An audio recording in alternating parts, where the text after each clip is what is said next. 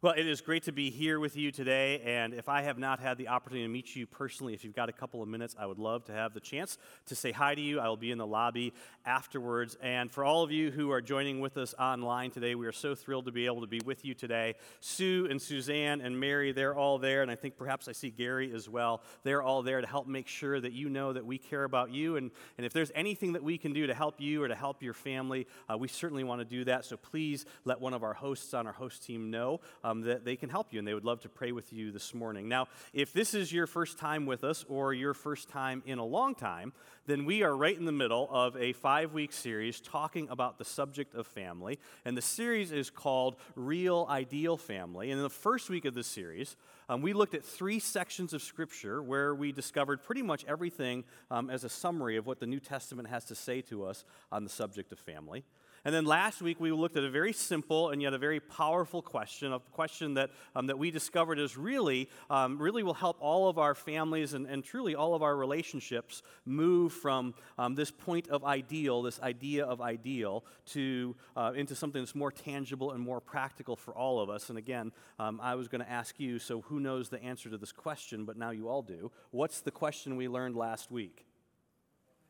Yeah, what can I do to help? We said the reason why this question is so significant and so important, the, why this is a game changer, is because this question causes all of us to lean in towards the members of our family rather than to simply pull away from them, which is what's natural. That's what's natural for all of us. Now, if you missed any of the messages in this series, if you would like to share any of the messages in this series with somebody that you are connected to, the easiest way for you to do that is actually on our Facebook or on our YouTube um, site, our YouTube channel. So we would love for you to go to that YouTube channel. In fact, last week um, I got an incredible email from a, a member of our church, a person who's a part of our church, and in this email they told me that they had the opportunity to share this message from last weekend with a, a family that they have been connected to and praying for for the course of 20 years. And God used that message to help restore a broken relationship and help bring together a family that has been broken. And we are so grateful for that and so excited about that because that is exactly why we're here. That is what our Heavenly Father is doing.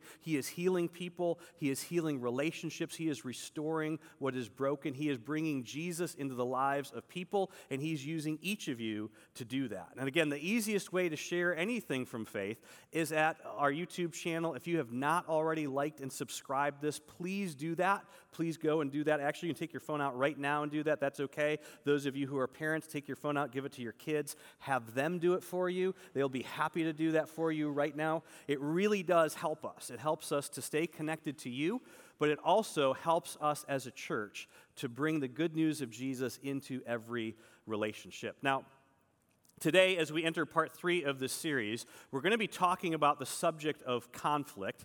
And very specifically, we're going to be talking about conflict within the family. And the first week of the series, we said because all of our families are so unique and because all of our families are so diverse, there really are very few things that all of our families truly have in common, but one of the things that we all have in common it is this whole idea uh, of conflict. And perhaps you've noticed this already, but one of the things that's true about conflict when it comes to family is that family is in fact one of the only areas of life where winning an argument means not really winning anything. Right? Perhaps you've already noticed this, right? If you win an argument at work, in a meeting room, in a courtroom, in a boardroom, right? Chances are, if you win that argument, that actually helps you. It moves something forward for you. Perhaps there's a, a tangible reward involved. But if you win an argument in the living room, right, you win an argument in the kitchen, nobody's standing around high fiving each other after the argument is over, are they? No, whenever we fight and argue in the context of family, there is no win, right? There is no win. And so many times, our conflicts and our fights in families, they never truly get resolved or dealt with. And conflict in family is unlike conflict anywhere else. It is so emotional and, and it is so complicated.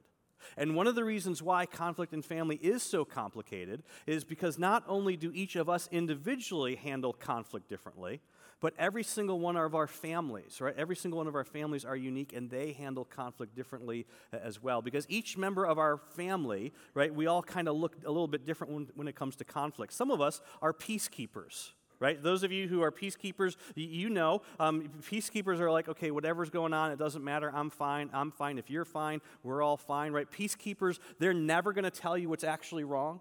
Right? They're always just going to look at you and say, No, I'm fine. I'm fine. Really, it's good. We're, we're good. We're good. And the thing that drives you crazy if you have a peacekeeper in your family is that you, you know there's something going on and they just can't, you just can't get them to actually talk about it with you because all they want to know is if you're okay, then they're okay right others of you others of you you are um, you're not a peacekeeper but you are a moper right you just kind of mope so even when the conflict is resolved right you're kind of just kind of down right you're just kind of down and we even go to you and we say to you listen uh, are you sure everything's okay and we look at you and we say yeah we're great and you know we're lying right? You know we're lying, but we just tell you, no, we're, we're good, we're good, everything's fine. You don't look so fine. No, I'm fine, I'm fine, we're fine, we're fine. Others of us are stuffers, right? We just hold it all in. And those of you who, you know, you're married to a stuffer, um, then, then you know, you actually poke at us every once in a while because you're like, something has got to come out of you. We have got to, we have got to get that out because you're just holding it in, holding it in, holding it in. Right? Some of us are prosecutors, right? Those of you who are prosecutors, you, you know this, right? We are the best arguers because we always win and we are never wrong. In fact, you've actually said that to us sometimes. You've looked at us and say, It seems like you think you are never wrong. And this is really hard for those of us who are prosecutors because we think to ourselves, okay, it's not that I can't admit that I'm wrong, it's just that actually, no, I'm not actually wrong. That's, that's the problem. I'm not actually wrong. And see, those of us who are prosecutors, we are such good arguers that the other members of our family, they, they don't even want to talk to us. They don't want to even argue with us because they know that we're going to win. And the thing that drives us crazy, if you are a prosecutor, the, the, the, thing that drives you crazy is you wonder why, even though all the facts are on your side, even though you win the argument, you wonder why nothing changes. Right? It just drives you crazy. And then, of course, some of us, right, some of us are yellers, right? Yellers, because we just got to get it out right? We just got to get it out. Doesn't matter what it is, it just all has to come out. In fact, some of you actually grew up in a home where everybody in your home was a yeller. And so you just yelled about everything all the time, and you thought it was great because as soon as everybody got everything out, everybody was fine. Right, but then you married, you, some of us who are yellers, we married people who were peacekeepers, mopers, or stuffers, and we had our first argument, and you still remember that because they looked at you like, okay, what has gotten into you, and is there any holy water around? Because we need to get that out of you whatever that is.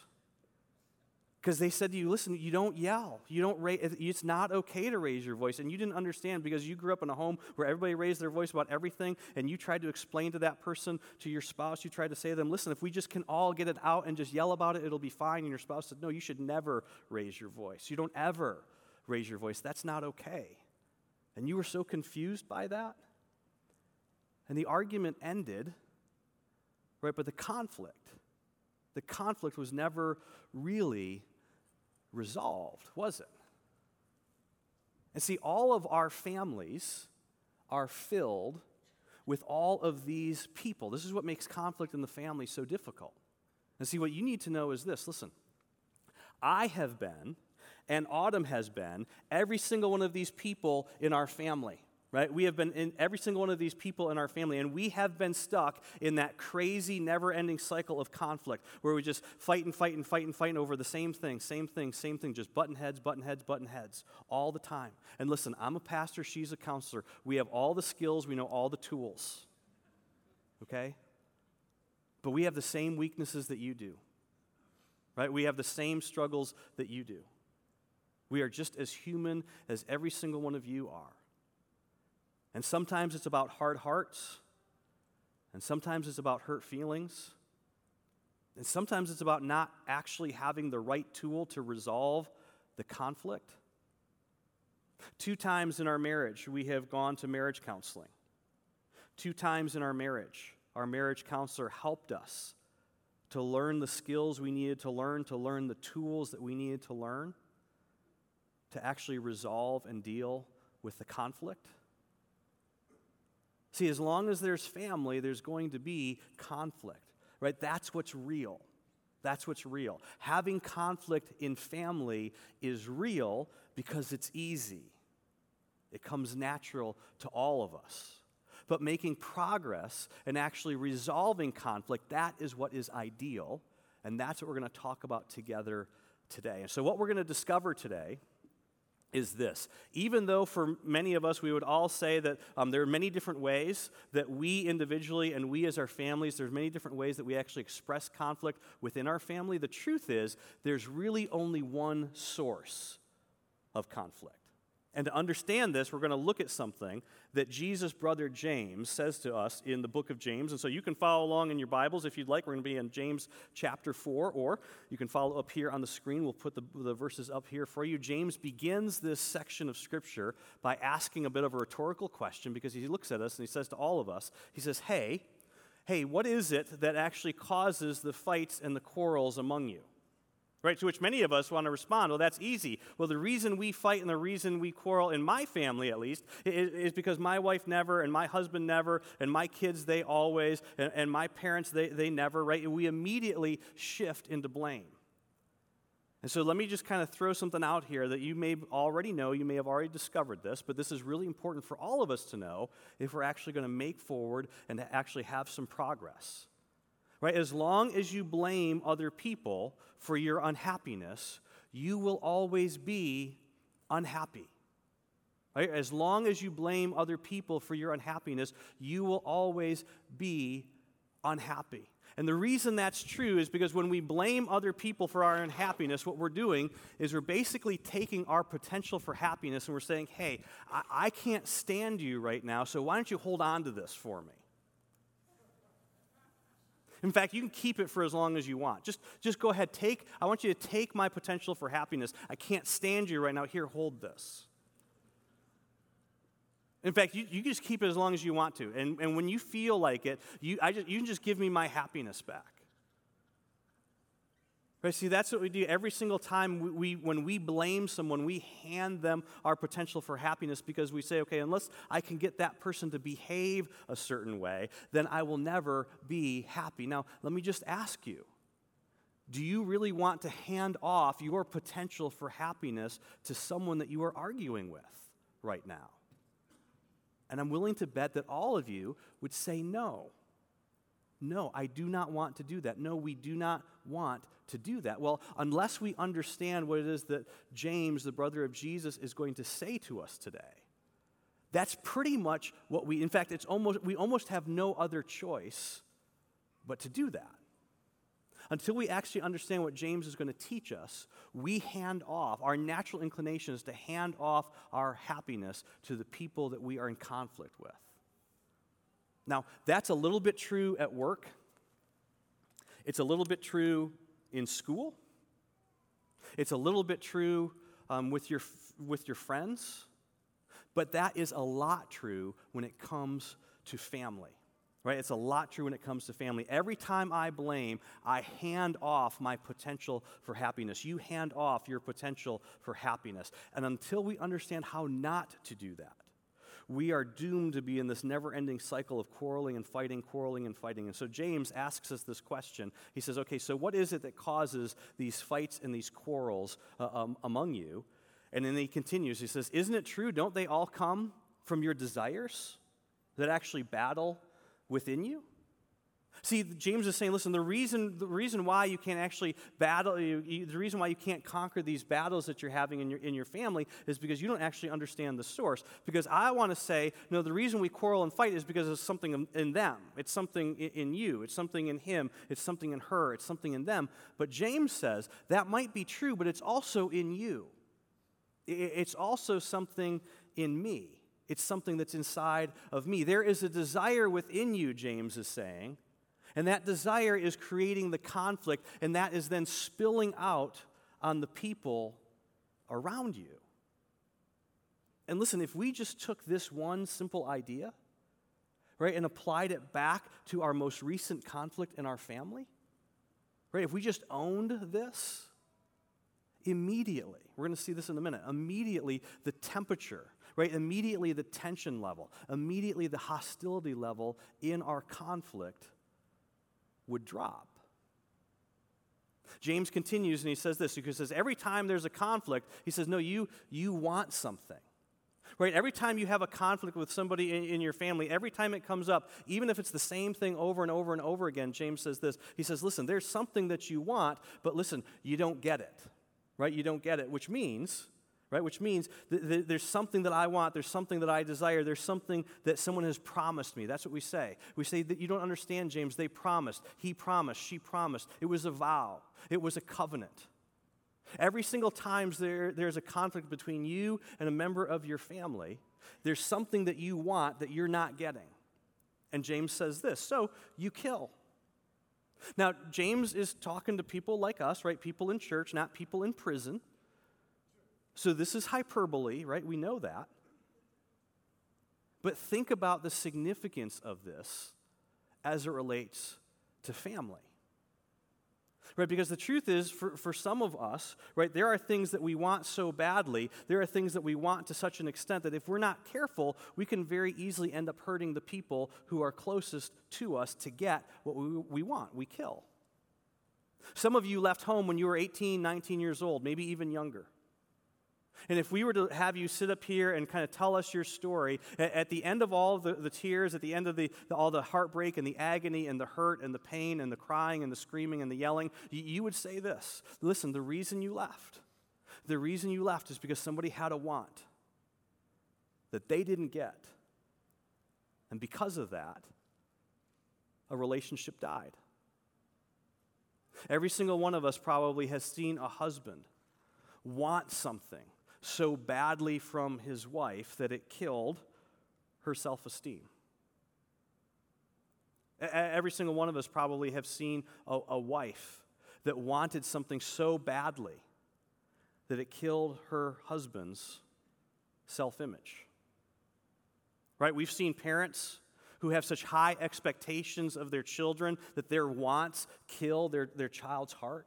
Right? When you want something for someone, whether it's your husband, your wife, uh, your kids, um, wh- whoever it is, if we want it hard enough, in our desire to get what it is that we want, we have the potential. I have the potential. All of us have the potential to kill a relationship.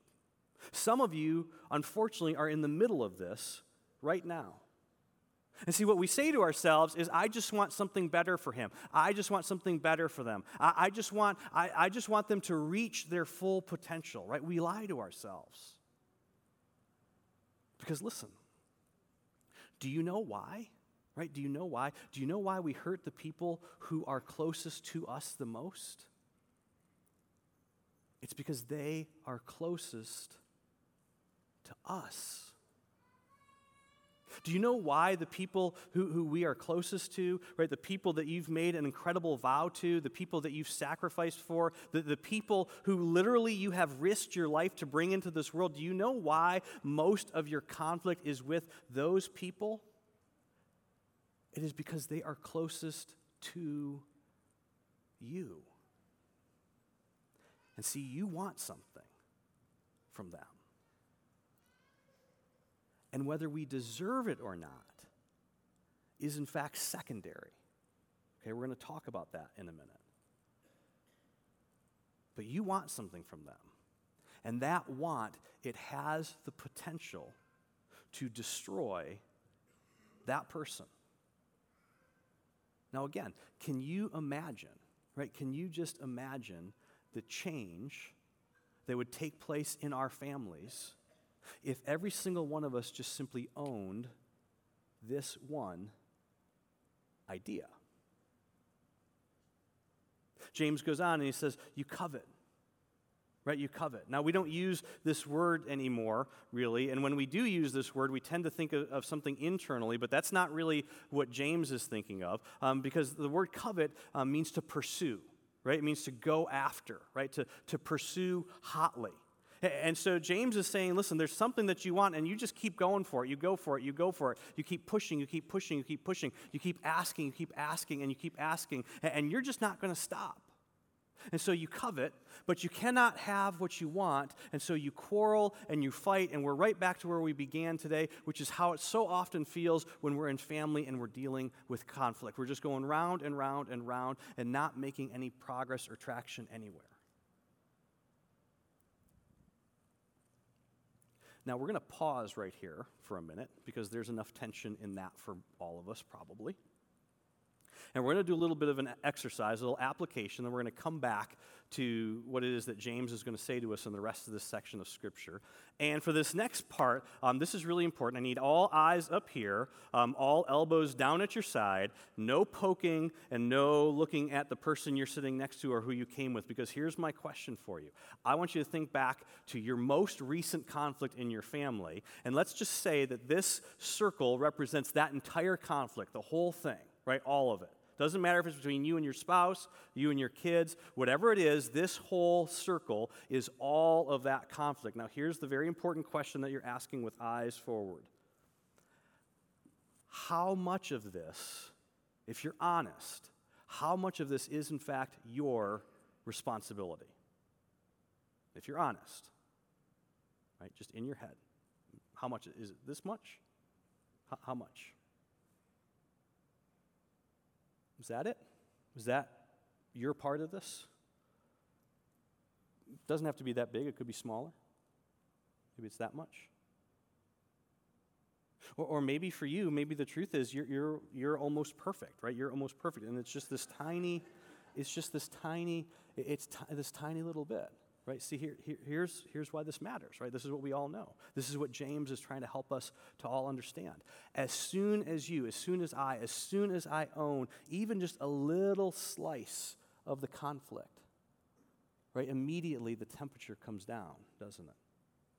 Immediately my tension level comes down, doesn't it? Immediately I lose some of my leverage, don't I?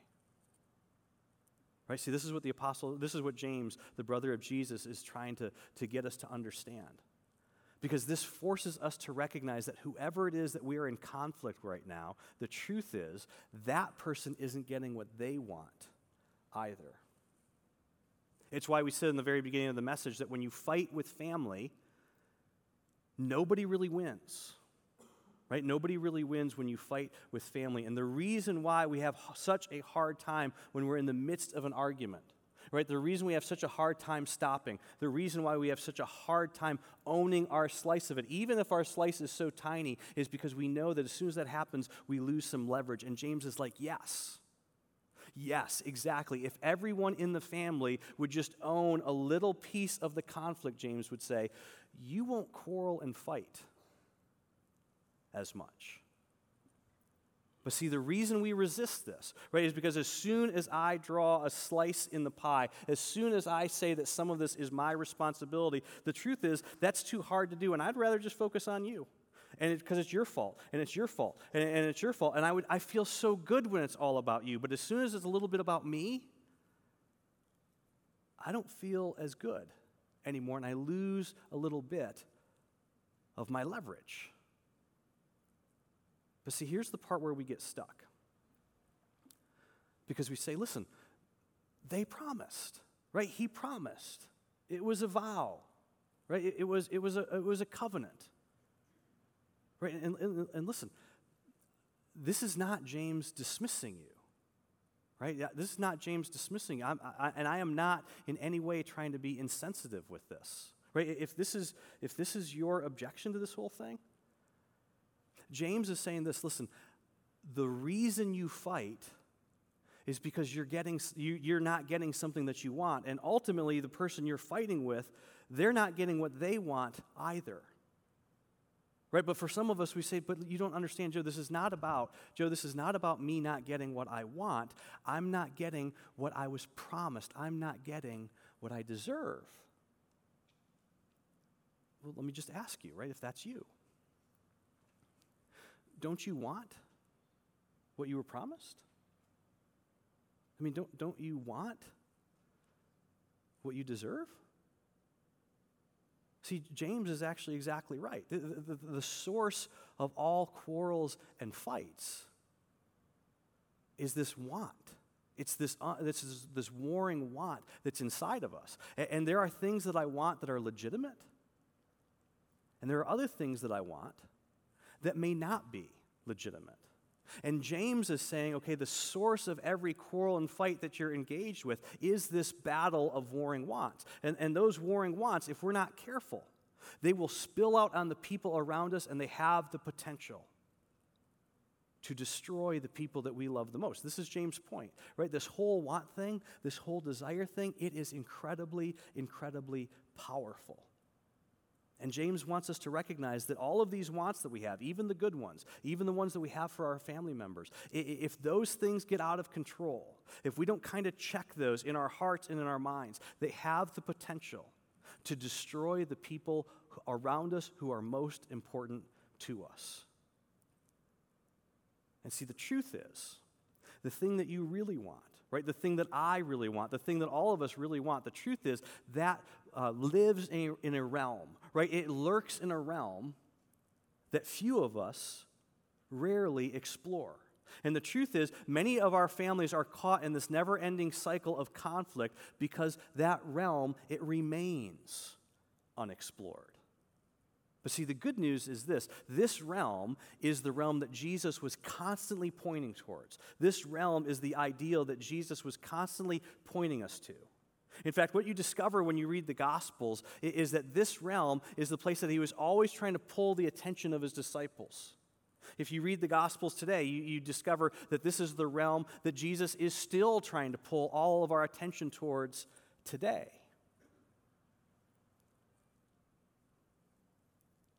And to that end, right, James, the brother of Jesus, kind of wraps up our discussion today and he says this. He says, You, right, back to us. You have not what you want. You have not because you do not ask God. Now, when you hear this, immediately every single one of us have some kind of a reaction. In fact, I would argue it's going to be one of two reactions. The first one is to say this Well, no, I haven't asked God because I already know what God's going to say. Right? How many times have you said that to your parents? Right, parents, how many times have we heard our kids say that back to us? No, I didn't ask you because I already know what you're going to say. James says, listen, one of the reasons why you don't actually have what you want, and notice this, he never says don't bother asking. One of the reasons you don't have what you want is because you haven't asked God for it. Right? In other words, James is saying this Have you ever considered Right? Have you ever considered that before you go trying to extract something from your husband or extract something from your wife, that you actually get down on your knees and you say to your Heavenly Father, Heavenly Father, there is something I want from my wife. There is something I want from my husband. Heavenly Father, I, I want my spouse to just get, get off the phone so much. Heavenly Father, there is something that, that, that I want from my teenage son. I just want my teenage son, Father, I just want him to have better friends. Heavenly Father, I just want my teenage daughter to stop dating that jerk. I mean, I know you made him and everything. Somehow he's in your image. I get that. I just, but Heavenly Father, there is something that I want, and I am not getting that want.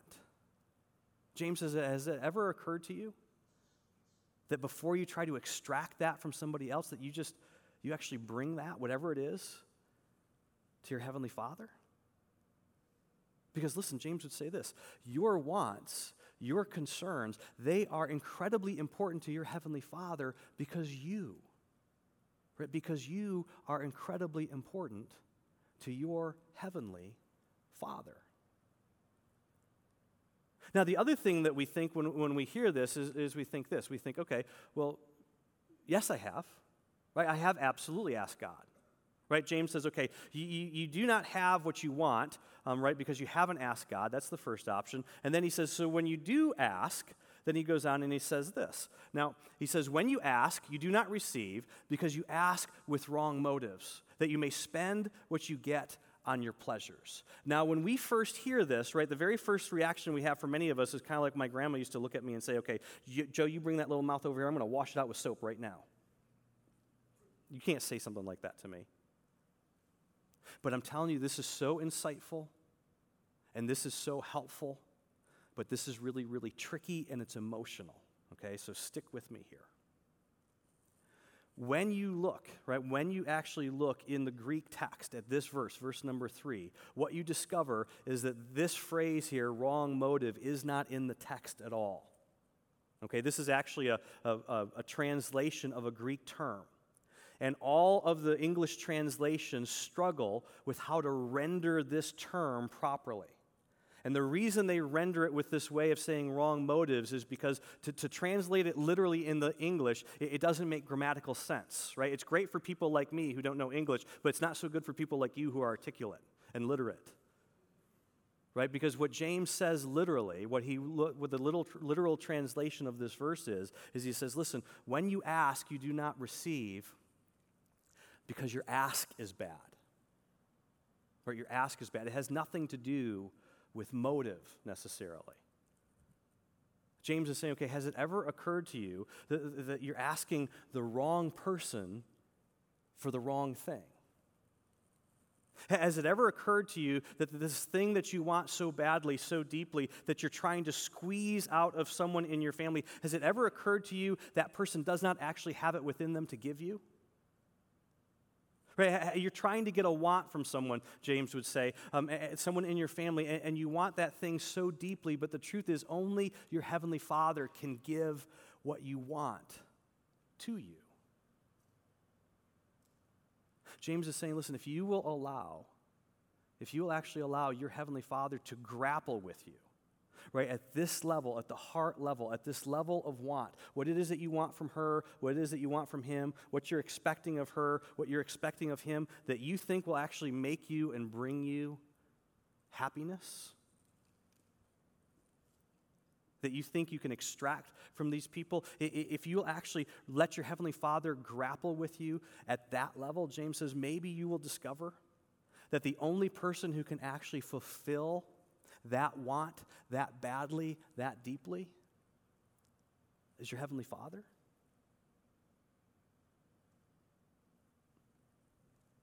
And see, again, there's plenty of tension here for all of us, isn't there? It's into that tension, it's into that angst that all of us feel with this that Scripture speaks. And your Heavenly Father actually makes you a series of promises of what He will do, about what He will bring into your real, what Jesus will bring in to your real and to my real. And it's found in the book of Hebrews. The author of Hebrews says this in light of all this tension that we feel, in light of all this angst that we feel, in, light of all this emptiness that, that we carry with us, let us approach God's throne of grace with confidence. Right? All the authors of the New Testament, all of them say that when you approach God, you come confidently, you come boldly, you come expectantly, you bring all of your emotion, you bring all of your hurt, you bring all of your pain, you bring all of that with you. Why? Because your Heavenly Father knows what you're carrying. Right? You come boldly, you come expectantly, you come confidently. Right? And then listen to this next phrase. So that you may, we may, you may receive. Right? Don't miss this. The author of Hebrews is saying, when you come to God, however you come, you come honestly, you come with whatever it is that you're feeling in life right now, and every single time you come, you are going to receive something. When you approach your Heavenly Father with all that emotion, all that angst, all that want, all that hope, all that despair, you bring all of it because He's going to give you something. And the first thing He's going to give to you is mercy. Mercy. Mercy is the fact that your Heavenly Father is going to take your issue, He's going to take your request seriously. Not because it's a serious issue, but because it's your issue. Mercy is that I take my children's requests and complaints seriously. Not because they're serious requests or serious complaints, but because they are my child's complaints. And see, sometimes mercy is tangible.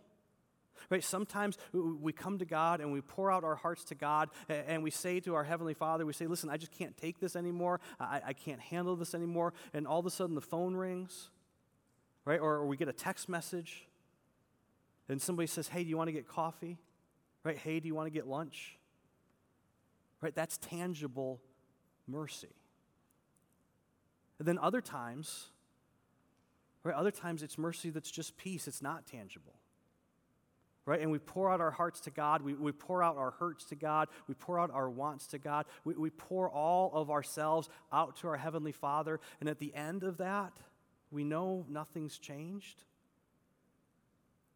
But we have this sense that perhaps I, perhaps you, have changed. That's mercy. That's mercy. That is the first thing your Heavenly Father promises to give you every single time you approach Him. But there's a second thing. There's a second thing. There is also grace to help you in your time of need.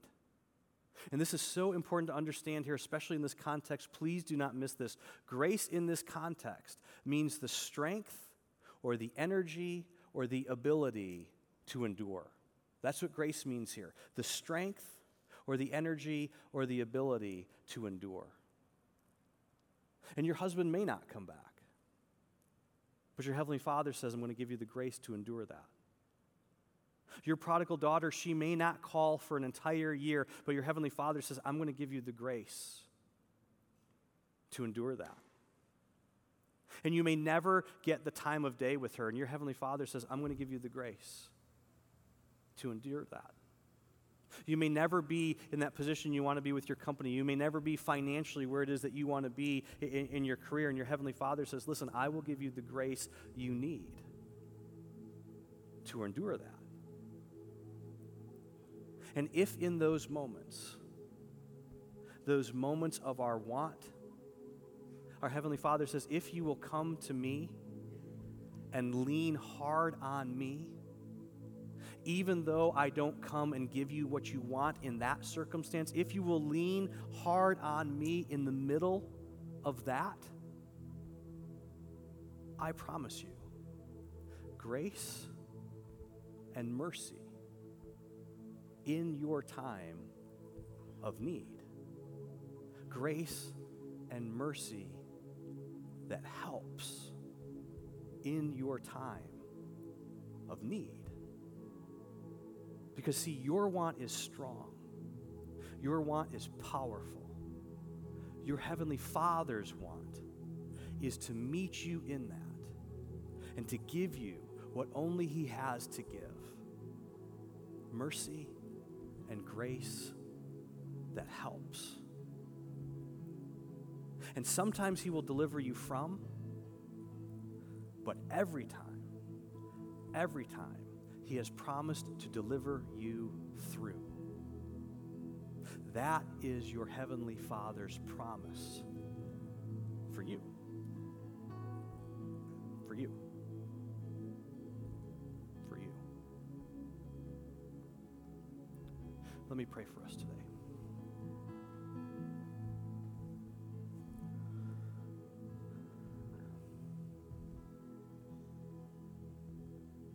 Heavenly Father, these words are so true for every single one of us today, every single one of us here in this room, every single one of us online. And Father, for some of us, um, we, we, hear these words and we're thankful uh, because even though they're hard, they're helping us to understand, perhaps for the first time, um, why it is that our family just keeps fighting, why it is that we just can't seem um, to get a handle on this conflict. And Father, for, for others of us, we hear this and we hear it with a sense of regret because if we're honest, Father, we're here today um, because we're playing catch up, because we're trying to grapple with some really deep hurts and some really um, difficult emotions. And Father, the only thing we're certain of in this moment is that our way hasn't worked. And so, what we're asking all of, all of us, Father, me included, Father, what we're asking for is your way. And, and some, sometimes we don't even know what your way looks like. We don't even know what your way feels like um, or what to ask for. And so, Father, it's into those moments that we just ask that you work, that you restore, that you heal. And Father, none of us is arrogant enough to think that we don't have responsibility in our conflict. And so, Father, we do ask that you would forgive us. Forgive us of our sin. Forgive us of our hard heartedness. And Father, we ask that you'd heal our relationships, that you'd heal our families. And Father, we also ask for all of us that you would use us as broken as our families are to help bring healing into the lives of other people so that they too may experience your promise of grace and mercy in our time of need. And Father, we ask all of this in the powerful and incredible name of your Son, Jesus. Amen. Today, as we wrap up, I've asked our worship team to close with a specific song. And for some of you, uh, you're going to hear this song and you're going to want to stand up and sing. For others of you, you're going to want to sit there and just kind of let them sing this over you. For others of you, you're going to want to come down front. I want to invite you to come down front, and you're going to, because these words for you, these words are literally your prayer. You don't know what to do, and so you are trusting that God will do whatever He needs to do. And you're willing to give up control, you're willing to, to give up all the, the I was right in the past and all the arguments of the past. You just, you're asking for God's mercy and you're asking for God's grace. And so I just want to invite you to stand, to sit, to kneel, to sing with us, or let us sing and pray.